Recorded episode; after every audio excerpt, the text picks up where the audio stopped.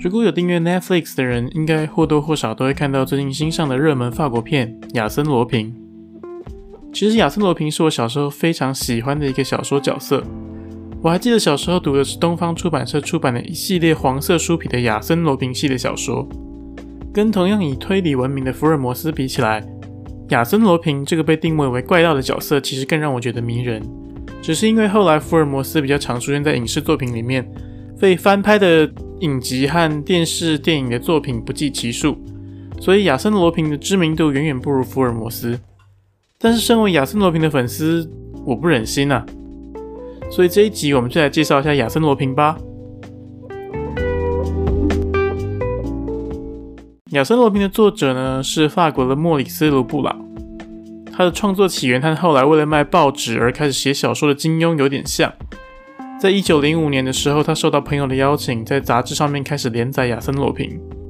但是他其实一开始是心不甘情不愿开始他的连载的，所以这个号称怪盗的亚森罗平，竟然在第一集的时候就被设定关在牢里面。但是没有想到第一集推出之后，在当时贫富差距很大的法国，竟然大受好评，民众们一夕之间就爱上了这个爱和上流社会作对，又喜欢愚弄法国警方的亚森罗平。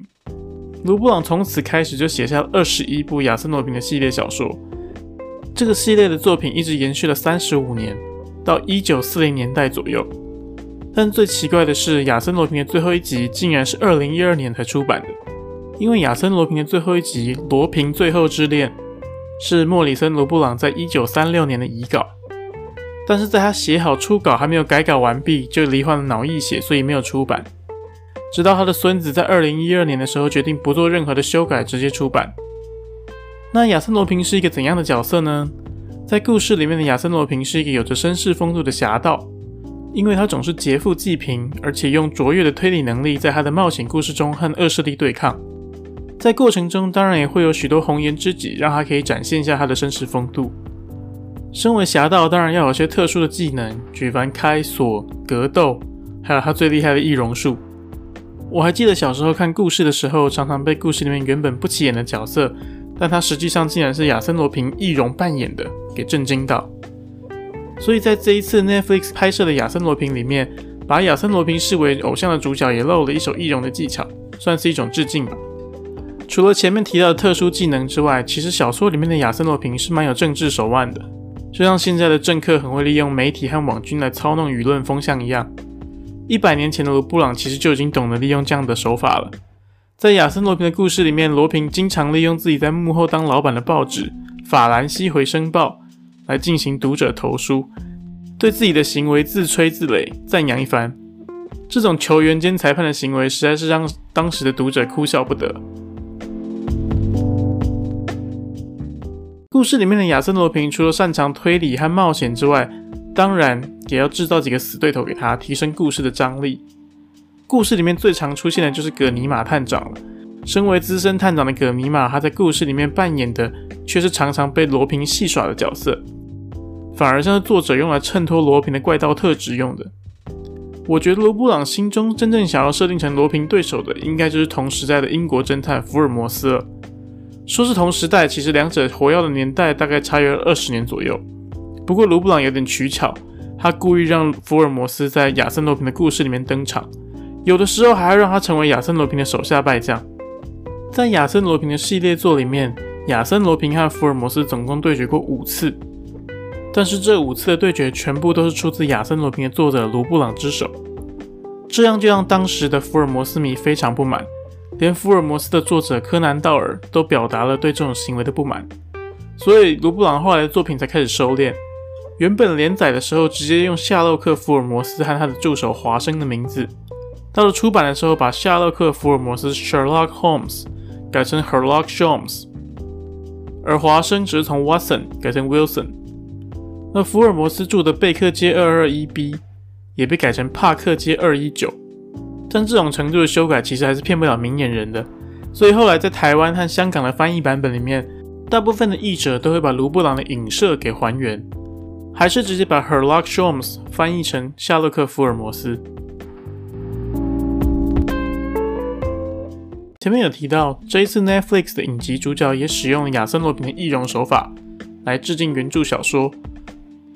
不过，其实这一次的影集里面致敬原著小说的地方，除易容之外，还有好多个地方。比方，整个故事的架构环绕在主角父亲的偷项链事件，这其实是致敬亚森罗平短篇集里面的皇后的项链。这个短篇原本讲的是亚森罗平小时候的遭遇，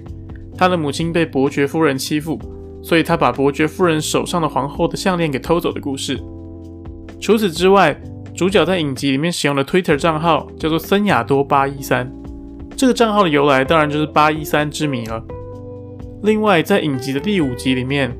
主角带他的小孩到埃特勒塔的象鼻海岸去，这个地方就是奇岩城这部小说最终大决战的地点，而且这个地方还设立了亚森罗平博物馆。所以，当影集里面主角带着他那个和伯布朗同一天生日的小孩去这里度过生日的时候，路上的青少年们也都打扮成亚森罗平的造型。那除了影集致敬原著小说之外，其实也有些动漫作品是直接或间接和亚森罗平有关系的。现在讲一下最知名的吧。一九六零年的日本漫画家加藤一彦，他自己帮亚斯诺平创造了想象中的孙子鲁邦三世。鲁邦三世的鲁邦就是罗平这两个字的另一种翻译。有兴趣的人可以去 Google Translate 试试看，用法文翻译 L U P I N 这几个字，听起来其实跟鲁邦还比较像。讲个题外话，《鲁邦三世》里面的鲁邦是作者帮罗平安排的孙子，而鲁邦的警察对手前行，他其实也是日本的另外一个知名小说《前行平次补物控》的主角，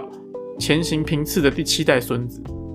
所以这一位作者其实是蛮喜欢帮其他作品的虚拟人物衍生后代，而且编写故事的。那除了《鲁邦三世》之外，在《名侦探柯南》里面，怪盗基德的创作原型也是亚森罗平。他和罗平的形象都是有着绅士风度的侠盗，不过怪盗基德和亚森罗平的服装设计就有点不同了。在原著中，亚森罗平的经典形象都是穿着黑色西装、黑色的披风，戴着黑色的高礼帽，还有他单眼的眼镜。而怪盗基德的造型和罗平几乎都一样，但是他的衣服都是白色系的。我个人是觉得这个设定有点奇怪，因为虽然可以明显的感觉到作者想要和亚森罗平做出一些区隔。但是你设定一个全身穿白色衣服的盗贼，在夜晚作案的时候也太显眼了吧？不过，如果目前还没有看过这一次 Netflix 改编影集的听众呢，我个人是推荐你可以先暂停一下，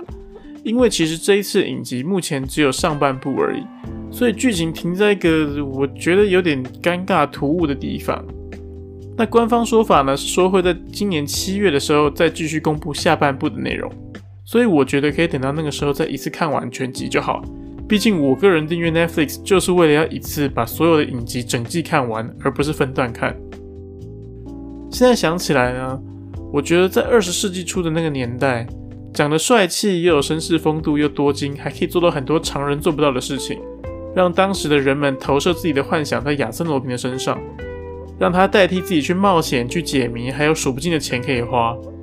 其实亚森罗平就是那个年代法国人的超级英雄吧？你也喜欢亚森罗平吗？欢迎跟我分享一下你对亚森罗平的回忆哦。